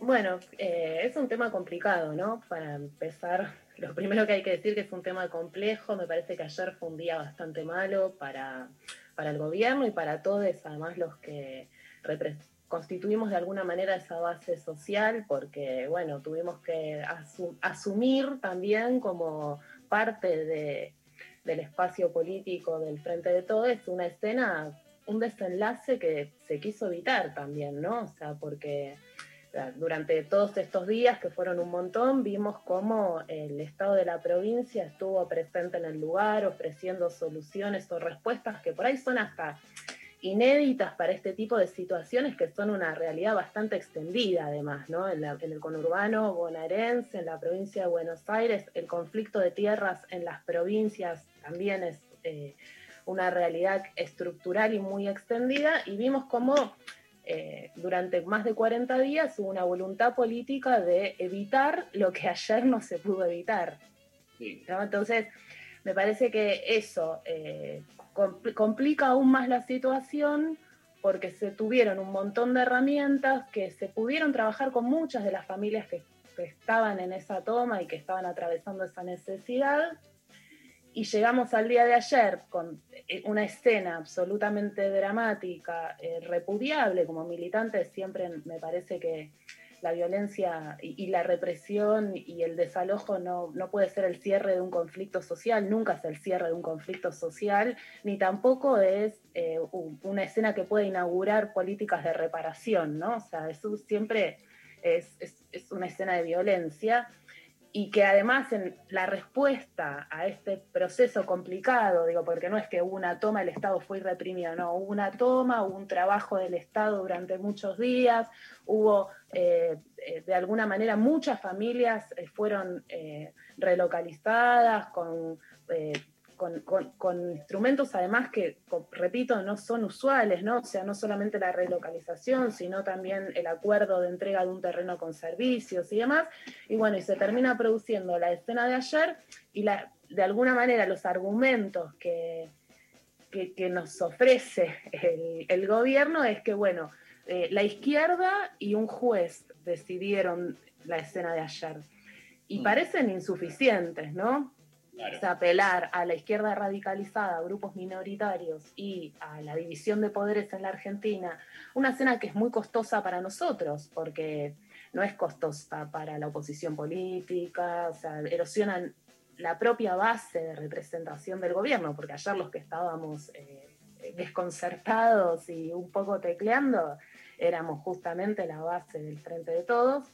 Entonces me parece que, que nada, que es, que, es, que es una cagada lo que pasó ayer eh, y que también nos coloca en un lugar, en un contexto también, ¿no? O sea, porque en el mismo día veíamos como en la zona núcleo de la Argentina, el ex ministro de Agricultura del gobierno de Macri hacía valer todo su poder sobre su propiedad, ¿no? Todo su poder de propietario. En el mismo, en el mismo día, las dos escenas, bueno, creo que son bastante expresivas de la conflictividad política que está abierta en la Argentina, que como vos decías son conflictos estructurales, históricos, que tienen muchas complejidades, pero también de un gobierno que no está encontrando las respuestas o el camino para, para empezar a intervenir en estas situaciones de otra manera. Y por eso me parece que lo de ayer es como todavía más fuerte, porque se quiso evitar y no se pudo, porque la respuesta que se viene dando en general, también vienen quedando, el, gobierno viene quedando muy a mitad de camino, ¿no? O sea, también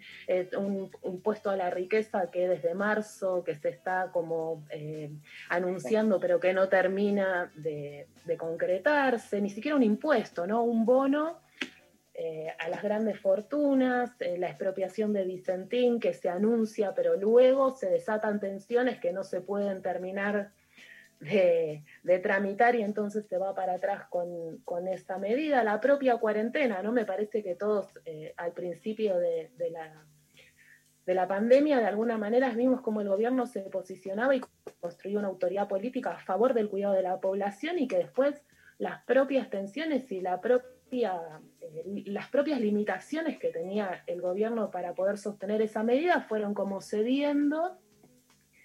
Y bueno, me parece que es, un escenario complejo donde podemos ver que, que- hay muchas tensiones desatadas y un espacio político que, por supuesto, porque también es clave que venimos de cuatro años de macrismo y que esta es la herencia, digo, pre- presente, ¿no? El presente que todavía hay que poder resolver. Y por otra parte, bueno, la pandemia, pero en el medio eh, viene siendo todo bastante derrotero, me parece, ¿no? A propósito de eso, solo quería, este, si bien obviamente sabemos que frente a estas respuestas, digamos, no hay una solución mágica o algo que vaya a destrabarse y que este, pueda dar respuesta a estos problemas estructurales a los que hacemos referencia, me parece que también otra de las cosas que aparecen eh, omitidas, ¿no es cierto?, es esta cuestión de un juez, ¿no? Y cómo eh, se deposita tanta expectativa en esta Argentina en las acciones del Poder Ejecutivo, omitiendo, digamos, que también hay una justicia que avaló y que este, de alguna manera es una, por lo menos, eh, parte fundacional del esquema de, la problemática de ayer.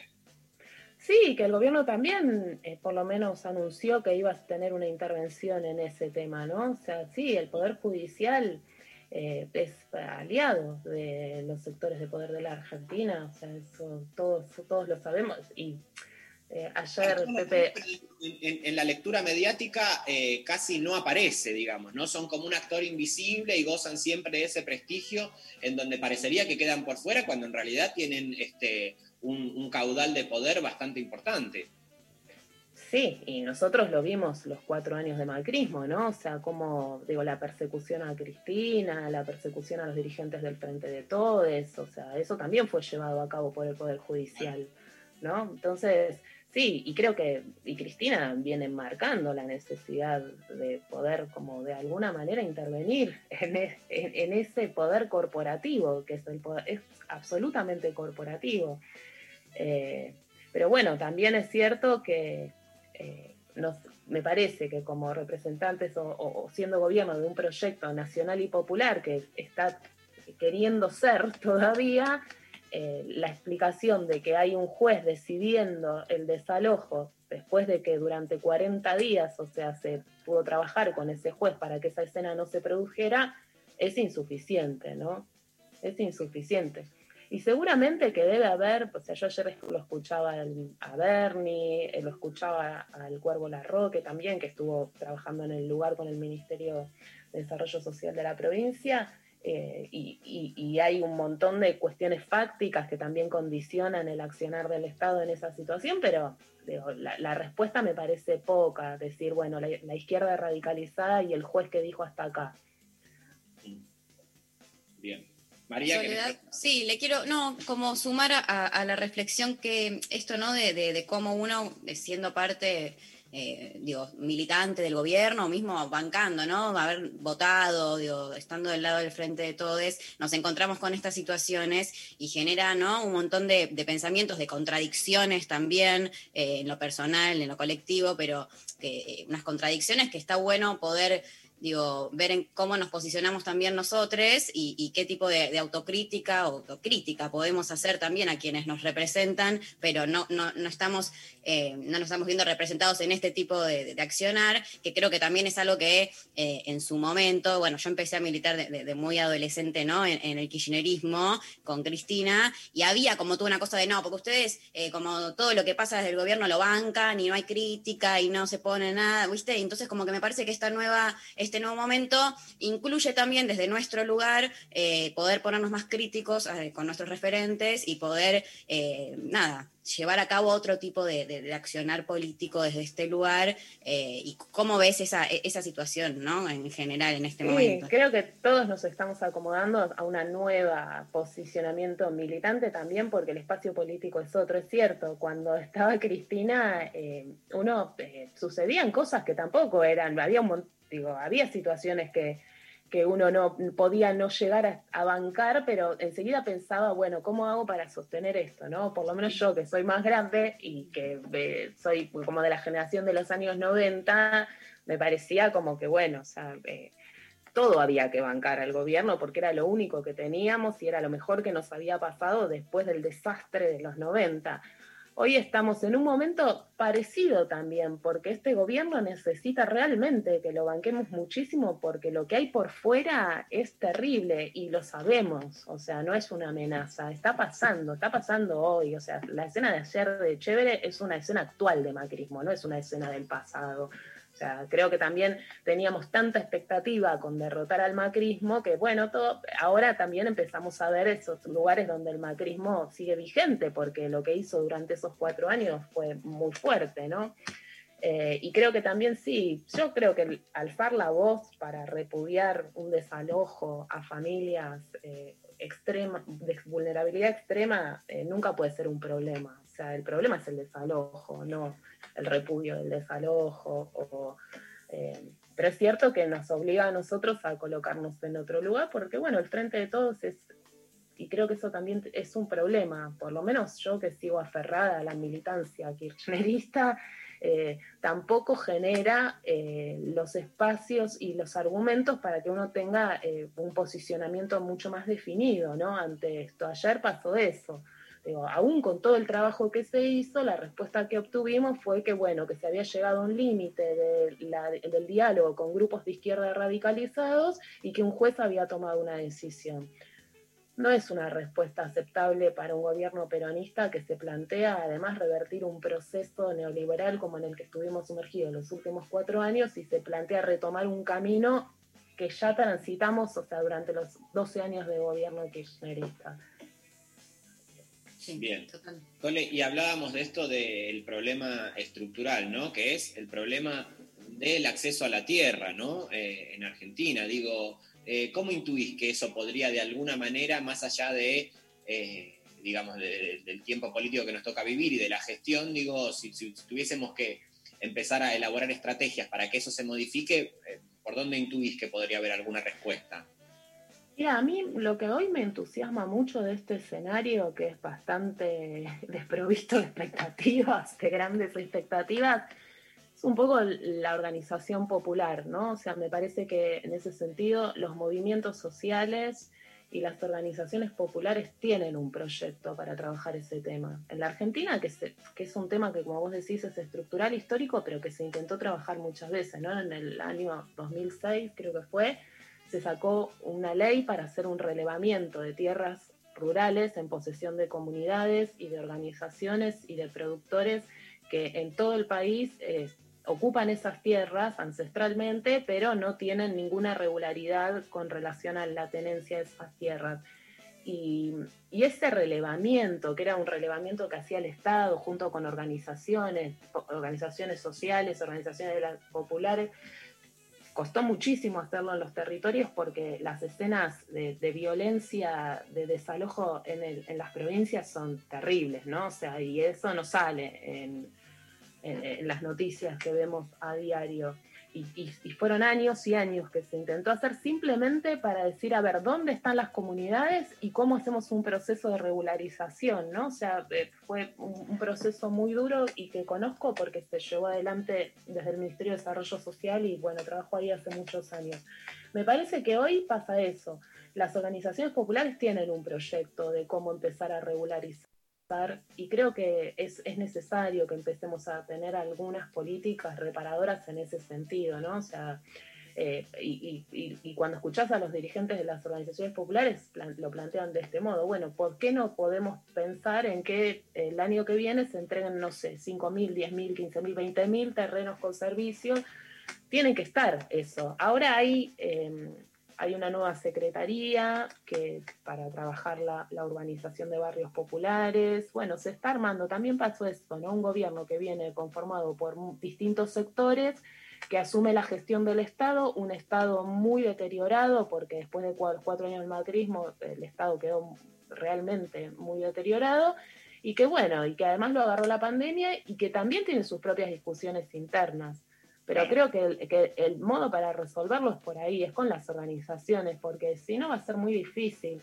Eh, ya vemos que el Estado solo no puede, a diferencia de lo que veíamos con Néstor y Cristina, que era un Estado que realmente se, se reposicionaba, construía una autoridad política y se colocaba al frente de las demandas, Hoy me parece que hay que construir una escena más colectiva en, términos de, dar mayor participación a las organizaciones y, fomentar mucho la organización popular, porque eh, todo lo otro me parece que no, está todavía.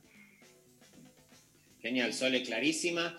Por último, ¿nos querés contar en qué anda el comando de Vita? Quiero saber que nos da tanta alegría, que contiene, que empezó desde la también hay que decirlo, ¿no? Y desde el despojo y demencia empezó el Comando Evita con acciones eh, interviniendo en la calle y hoy tiene una vida este, digital muy, muy nutrida. Sí, muy a, muy a nuestro pesar, ¿viste? Porque como, eh, como vos decís, fue un arma, surgió de la militancia en la calle y de, y de pensar cómo, cómo hacíamos para eh, tener un centenario de Eva Perón, no solo a la altura de Eva Perón, sino de, las, de, sus luchas y de poner a Evita eh, en, la disputa política, de hacerla intervenir ahí. Bueno, y hoy estamos, como todos, eh, muy abocados a lo digital porque no podemos salir a la calle, no, no, de la manera en que lo veníamos haciendo. Así que estamos siempre con la figura de la invocación, invocando a Evita. Estamos trabajando en, el proyecto de ley de feriado para el año que viene, que se cumplen 70 años del voto, del voto femenino. Entonces eh, queremos que el 23 de septiembre, que es una efeméride que ya existe, pero que nadie conoce, que es el Día Nacional de los Derechos Políticos de la, de la Mujer, sea feriado nacional. Eh, no solamente para hacer un acto de reparación histórica con Evita, con esas mujeres, con la experiencia del Partido Peronista Femenino, porque también hay que decir que conocemos mucho a la Evita banderada de los humildes, a la Evita compañera de los trabajadores de la CGT, pero de la Evita armadora de la política de las mujeres del Partido Peronista Femenino, de cuatro años de trabajo en todo el país, de un montón de mujeres que la acompañaron, no sabemos nada, ¿no? O sea, no, no, no, no conocemos siquiera los nombres de aquellas mujeres que fueron legisladoras nacionales por primera vez. ¿Y cómo fue esa experiencia? No se sabe nada.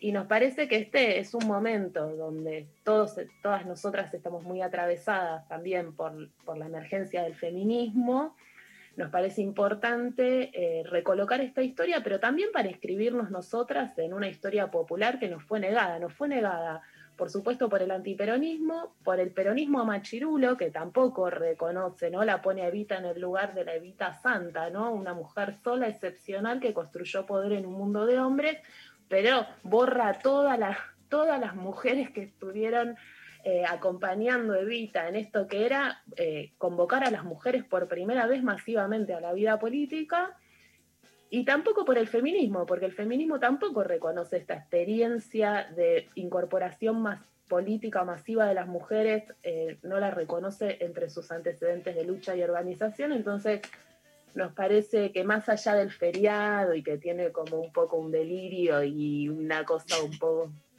bien del comando Evita, nos parece importante que el Estado se haga cargo de, contar esta historia, de recuperarla, de darle a esas mujeres el lugar que tienen, de volver a contar, porque si decimos que faltan las mujeres en la historia de la democracia argentina, no es agregar una parte, eso supone que la historia es otra, entonces, ¿no? O sea, no es contar la historia de las mujeres para anexarla a la historia que ya tenemos, sino que justamente hay que volver a pensar esa historia.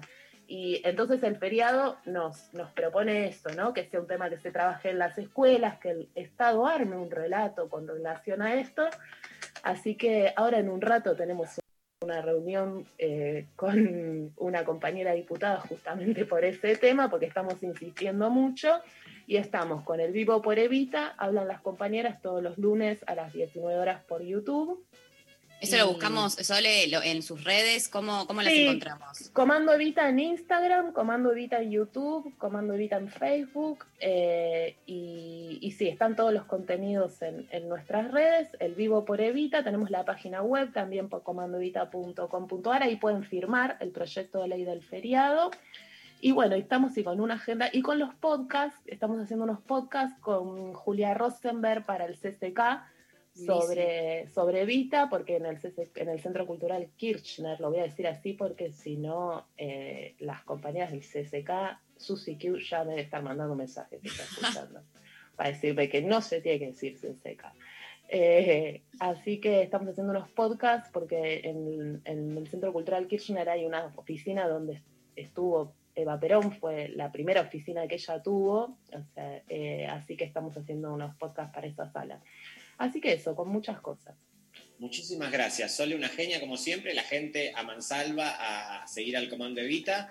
Y bueno, nosotros hablamos en un rato porque siempre una consulta a Sole hay que hacerle a diario. Totalmente. Bueno, gracias a ustedes gracias. Eh, por el espacio y bueno, que sigan bien. Un beso. Bueno, muchísimas gracias. Eh, hermoso esta conversación. Nos vamos a ir a la pausa escuchando a Gustavo Cerati haciendo karaoke y seguimos con el intempestivo.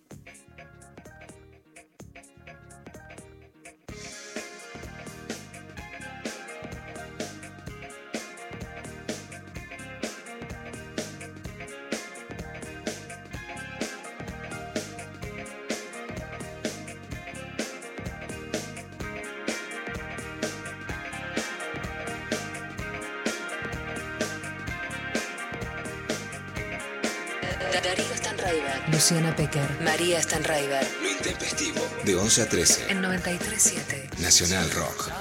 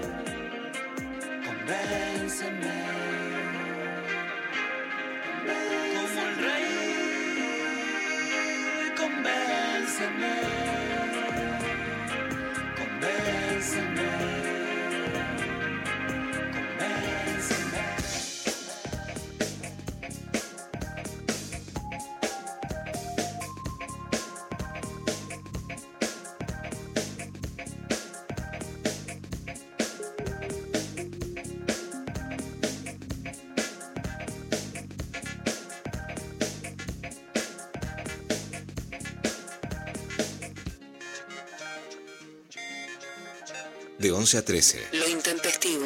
Nacional Rock.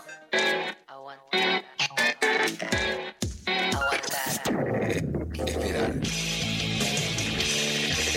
Bancar. 937. Nacional Rock. En el medio del día no hay despedida. Solo bienvenida. Hola. Hola, ¿qué tal? Hola, ¿qué tal? Hola. Hola, ¿qué tal? ¿Qué tal? Hola. ¿Qué tal? Calvo Infante. Y Lara Berrami. Nati Carolas. Hola. Lunes a viernes de 13 a 17. 937. Nacional Rock. Lo intempestivo te vino a buscar. Muy bien, seguimos con lo intempestivo. Después de hablar de cosas serias e importantes, eh, vamos a retomar con les oyentes, porque la verdad es que hay un montón de audios de gente haciendo cosas en las casas y pasándola mal. 60 entradas sorteamos hoy, ¿eh? 63 me dicen, ¿eh? Por acá, están subiendo la apuesta. Es como el dólar blue. Esto. Está como, está como el dólar blue que pasaste 15 minutos y escaló. Una, una timba. Bueno, a ver, eh, Pablo, ¿escuchamos algún audio? Qué bueno el programa de hoy, che, vamos, María Conducción. Largate un par de entradas igual, no te las encanutes. Rechi, qué genio, cómo me están haciendo reír esta mañana, me están ayudando a curar una resaca de, bueno, anoche fue una noche larga, así que la estoy pasando re bien, me encanta el programa de hoy. Un abrazo gigante, los amo. Ay, muchas gracias primero y punto dos, nos dimos cuenta que estabas partido, hermano. Nos dimos Se cuenta. nota, falta que de me estoy curando una resaca porque quiero agradecerles que están ahí, del otro lado. Que, es, que, alguien, que haya alguien del otro lado. En esos momentos de tanta resaca, siempre es, es un punto a favor. Siempre, siempre es un punto a favor. Bueno, muchas gracias por, por ese audio. Te cuento acá, nos llega por Instagram. Hola, a mi viejo le pasó que haciendo un asado tuvo la idea de tirarle alcohol al fuego, así revivía. Se le prendió fuego todo el brazo. Mi hermano entró a cagarlo a golpes y le quedó una camisa de una sola manga. Bueno. Bueno, la camisa la verdad que no es tan importante. Lo de menos. O sea, es lo de menos. O sea, por ahí era una camisa familiar muy preciada, que se le iban usando un ratito cada uno, que venía todo el año. Pero la verdad que en la escala de, de problemas, primero el brazo de la persona. El asado. Después el, el asado, claramente, lo importante. Y por último la camisa. Eh, nos mandan acá también por Instagram, hermana bebé, haciéndola jugar en el aire, se resbaló y cayó de cabeza al suelo, cicatriz por siempre. No, eso- él la ¿Qué quiso es? matar. Sí, ¿qué es? Se resbaló, se resbaló, la nena sola, el bebé solo se resbaló. En el aire, en el aire. Se resbaló aire. Yo puedo dar fe, puedo dar fe de esto, porque yo cuando era muy pequeño, eh, nació mi hermano y estaba muy celoso y yo lo agarraba todo el tiempo y se me caía. Y se ve que lo quería matar. Se ve que hay que decirlo. Se ve que lo quería matar. Siempre igual se me caía así como muy medio clown, como muy doméstico. Ay, se me cayó sobre la cama. Pero digamos todo, que la gente se haga cargo de sus miserias también. Totalmente. A ver, otro audio. Hola Mari, Rechi.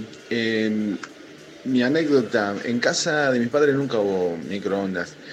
Por estas cosas de gobiernos populistas, eh, conseguí un trabajo ya a los 18, 19 años y bueno, compré, vivía solo, entonces me compré algo práctico, un microondas. No sabía cómo usarlo, obviamente, y un día le metí con un papel aluminio eh, a calentar, así que empezaron a salir rayos, centellas y obviamente automáticamente lo apagué, pero me quedó la duda si lo dejaba un minuto más, yo creo que habría, habría un portal tridimensional.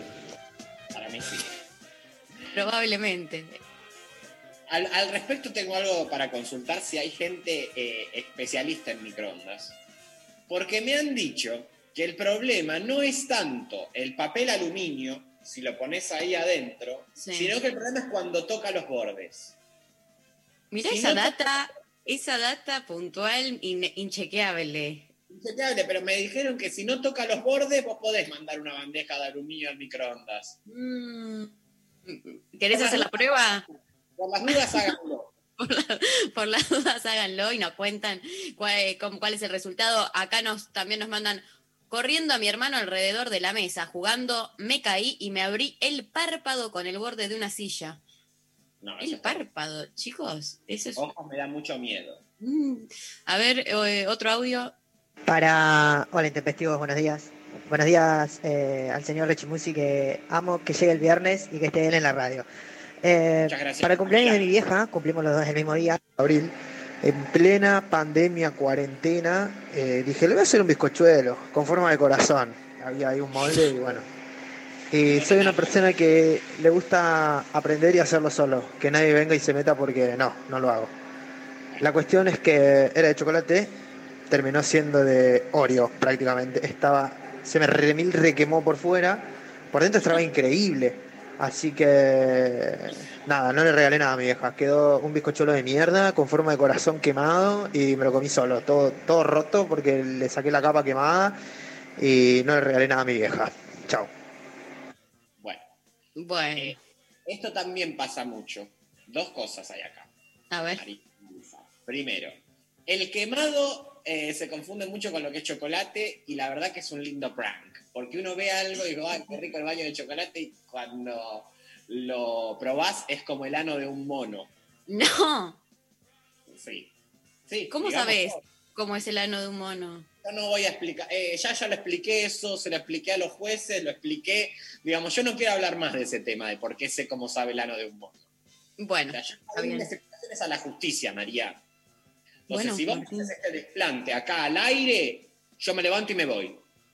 Te vas a ir igual ahora y, y yo... Eh... Para, te quiero decir, ¿te puedo decir algo? Me, me llegó un mensaje de mi amiga Carolina, que es no es experta en microondas, pero sabe mucho de cosas, y me dice, no, El metal lo que genera es un, cap- un campo electromagnético porque las ondas reflectan, como que rebotan y se produce todo un efecto a nivel Tesla y dice, no pongan cosas de metal ni agua sola en el microondas. ¿Agua sola tampoco? Aparentemente no. Pero ¿cómo no se puede? Una nueva. ¿Cuánta gente hay que le han cortado el gas y ha calentado el agüita en el microondas? No, tampoco desinformen, loco. Bueno, bueno, yo estoy contando lo- los mensajes que llegan. Eh, por ejemplo, Microondas, entonces, para nada. no, para calentar cualquier cosa que no sea un pedazo de metal o agua sola. Bueno, está bien. Bueno, pasame otro audio, Pablo. Hola chiques, Eh, bueno, eh, soy muy torpe empezando, eh, siempre me caigo por las escaleras, malísimo, pero lo que me pasó más fuerte fue una vez me, me apoyé, siempre fumo sentada en una barandita junto a la habitación y esa en segundo piso, la barandita cedió por mi peso, por supuesto, cayó, yo caí en medio de, de, de la escalera y el abismo, casi me voy abajo. Y bueno, me rompí una costilla.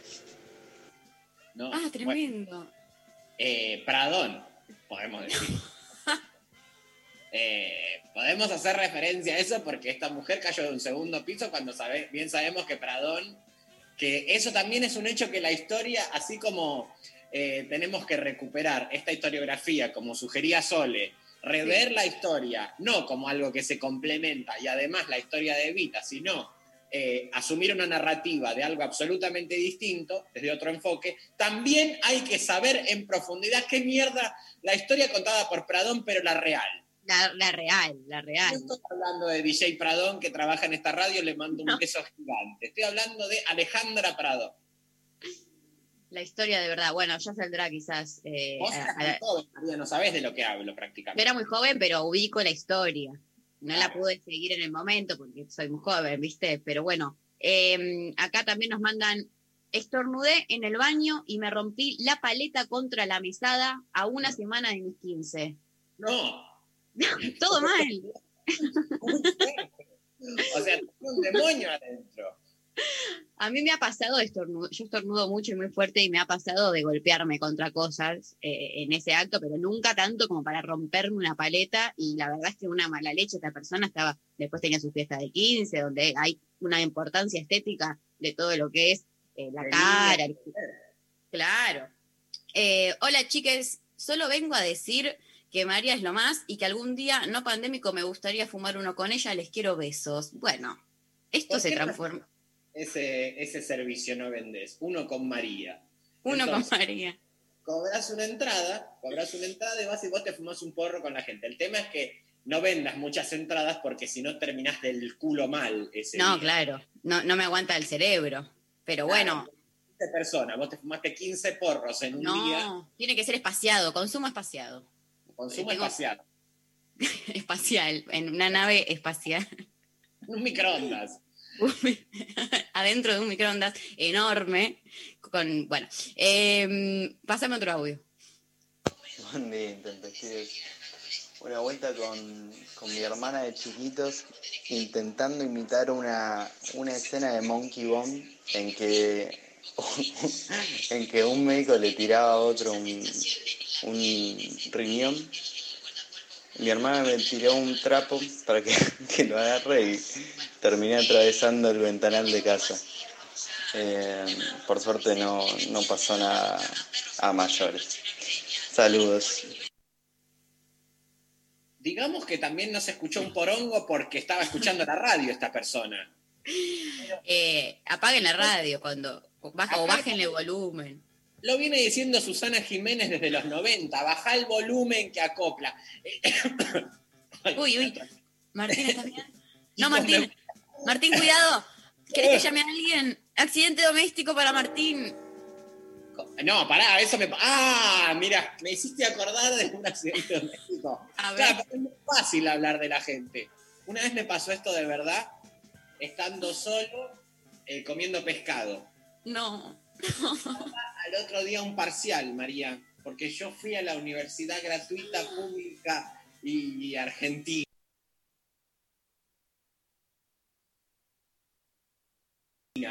Y Argentina. Daba un parcial y dijo, bueno, no voy a ponerme a cocinar, voy a pedir una comida. Y se me ocurre pedir un pescado, cosa que ¿quién pide pescado también? ¿Quién? Nadie. Aparte, o sea, pediste una hamburguesa de última. Si vas a, a llevar a cabo ese acto de privilegiado de pedir comida. Exacto, son pelotudo grande, pido un pescado. Cuestión que estoy comiendo el pescado y de repente siento eh, que alguien me clava una daga, una daga, eh, en lo que vendría a ser la aorta. Cuestión que había yo tragado una espina de pescado y obviamente eh, somos una generación que nos han quitado a la medicina o al chamanismo y nos han dado Google. Sí, Empieza un peligro. bueno, que come una miga de pan, que tomate un litro de leche, que hacete una gárgara con limón. Hice todo junto. Cuestión que nada de eso solucionó porque seguía teniendo la espina ahí atorada. Voy a todo lo que es el sistema eh, hospital. Porque Bien. Era, pertinente. Hola, Uf. ¿qué tal? Una clavada. Y mañana doy un parcial. Sáquenme esta espina. Eh, cuestión que me hacen unas radiografías y me dicen, mira, no tenés nada, pero la espina ha hecho un daño. Daño real que yo sentí, porque me tomé unos calmantes, se fue el problema de la espina, pero después a nivel estomacal, yo eh, había incorporado un kilo de pan, un kilo de leche, un budín de pan en el estómago crudo me estaba haciendo para este, solucionar el tema de la espina. Eh, cuestión con malestar estomacal que fue peor que la espina. O sea, tengan cuidado con eh, cómo intentan solucionar el accidente doméstico. ¿Y, ¿Y cómo te fue en el parcial? Ah, bárbaro, María. Yo era una persona de muy buenas notas, ¿sabes? Ay, y un poco. Y me copiaba. No hagan esto en su casa, por favor. Esto no, no, no, no estamos promoviendo. Eh, Vos el- ayer tuviste un parcial y te copiaste, María, lo dijiste. Martín, puede estar escuchando a alguien. Que ahora, ahora, porque eso es otra columna que tienen que hacer, María, vos si podés. Te encomiendo. ¿Cuál? ¿Cómo copiarse eh, a través de las examinaciones digitales? Ah, es muy fácil, muy fácil. La verdad es que nos la deja muy fácil porque, sobre todo si estás cursando con alguna amiga, o sea, todos ten- todas las, eh, hay grupo de WhatsApp de todos los pibes que estamos cursando esa materia y se pasan todas las respuestas por ahí. Eh, la verdad es que es muy fácil, googleas todo, te llamas por teléfono con medio país, eh, es como, ¿sabes qué me hacía? particular. ¿Sabes qué me hacía acordar el otro día que di ese parcial? ¿Te acordás del, del programa Pulsaciones? Sí. Bueno, es medio esa onda, porque que llamaban a alguien y le, y le iban diciendo muy rápido, muy rápido, porque se les iba el tiempo, qué respuesta cambiar, qué respuesta poner, y, y- y como que había una situación de tensión como muy fuerte, y yo me sentí un poco en, mini pulsaciones, que era la versión para, para chiques, ¿te acordás? Eh, como en esa de, decime la respuesta, tengo que cambiar eh, la fuerte y la demanda según eh, Adam Smith, no sé qué, no sé qué, porque era un parcial de economía, y, mm, me fue bien, por suerte. Pero bueno, no, no se copian, aunque es muy fácil. La verdad es que la docente que nos estaba tomando nos dijo, traten, viste, cuando ya ellos ya están entregados también, Traten ¿saben? de no eh, faltarme tanto el respeto, dijo la mujer. Básicamente nos pidió que tratemos de, de- de hacerlo soles, sola, solo, eh, aun- pero bueno, sabiendo que todos estamos en un grupito de WhatsApp pasándonos las respuestas eh, ATR. Pero bueno, eh, Martín, vamos a escuchar un temita porque me parece que es un horario pertinente. Hoy, digamos, todo es un programa que realmente este, ha sido una flor después de tanto accidente que hubo. Yo ya tenía un compromiso, me tenía que ir 15 minutos antes, así que ahora ya arranco, pero no sin antes agradecerte. Para mí, hemos hecho un programa formidable. Formidable. eh, formidable. La verdad que gracias a ustedes, gracias a la audiencia que ha acompañado del otro lado. Yo me reencuentro con ustedes el viernes que viene y bueno. Te voy a extrañar. Te voy a extrañar un montón, Martín. Yo también voy a extrañar. Bueno, nos vamos a la pausa, despedimos a Martín escuchando Paranoia Pop, Louta, Banda Los Chinos y volvemos ya con ganadores, todo para cerrar el programa de hoy.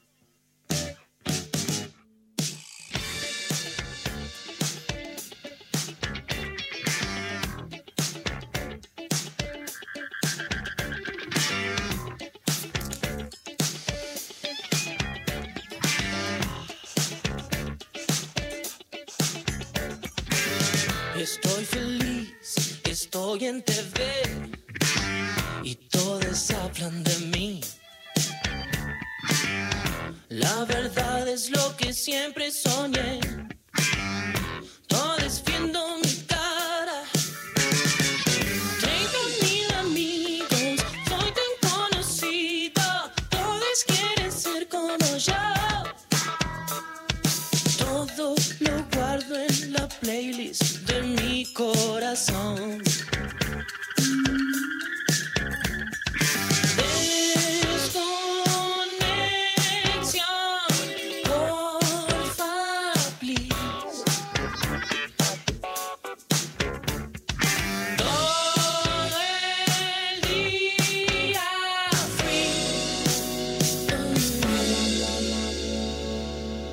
Baby, ¿cuál es tu mentira?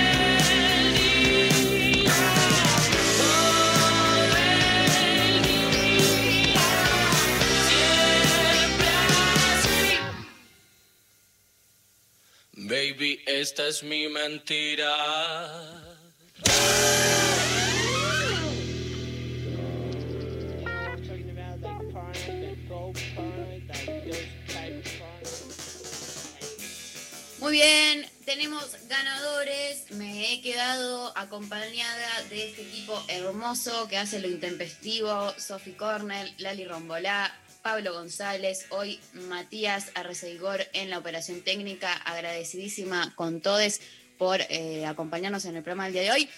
Y hay ganadores entonces para la clase de Espinosa del día martes que viene a Vía Conex, 20 horas, Darío Stanriver eh, explicando Espinosa, eh, en el marco de su curso Los Clásicos de la Filosofía. Tenemos, por un lado, en Twitter eh, gana Joy Cantieri, que le mandamos un beso enorme, eh, que nos escribió haciendo un acorio de chiquititas, y con eso a mí ya me atrapó, porque la verdad yo me pasé toda la infancia haciendo, ¿qué toda la infancia? Al día de hoy, te diría, eh, haciendo acorio de chiquititas. Dice, le volé la tapa a un calentador de querosene y tuvo que venir mi vecina de 60 años, saltar el paredón y meterse por la ventana porque yo era chica y mi vieja estaba trabajando y las sádicas había llevado las llaves. Bueno, eh, bravo esa vecina, la verdad, eh, salvadora de la vida. Por WhatsApp nos escribieron un otro de los ganadores que escribió, hola intempestives, haciendo malabares en la cocina de mi casa, rompí una naranja, Rompí con una naranja un plafón de una luminaria y por un instinto suicida traté de agarrarlo en el aire. Eran un montón de vidrios rotos. Me cortó todo el brazo, estaba solo y tuve que marcar los números en el teléfono de línea con la nariz para pedir ayuda. Me cabió por hippie y todavía no fumaba porro. Este es tremendo eh, eh, esta historia. Bueno, ganador también acá. Y por Instagram, por un lado, eh, bueno, la persona que nos contó que estornudó en el baño y se rompió la paleta contra la mesada a una semana de sus 15. Y también eh, Maru, que nos contó que su viejo eh, haciendo asado le tiró alcohol y se quemó todo el brazo, que lo ayudó el hermano a pagarlo.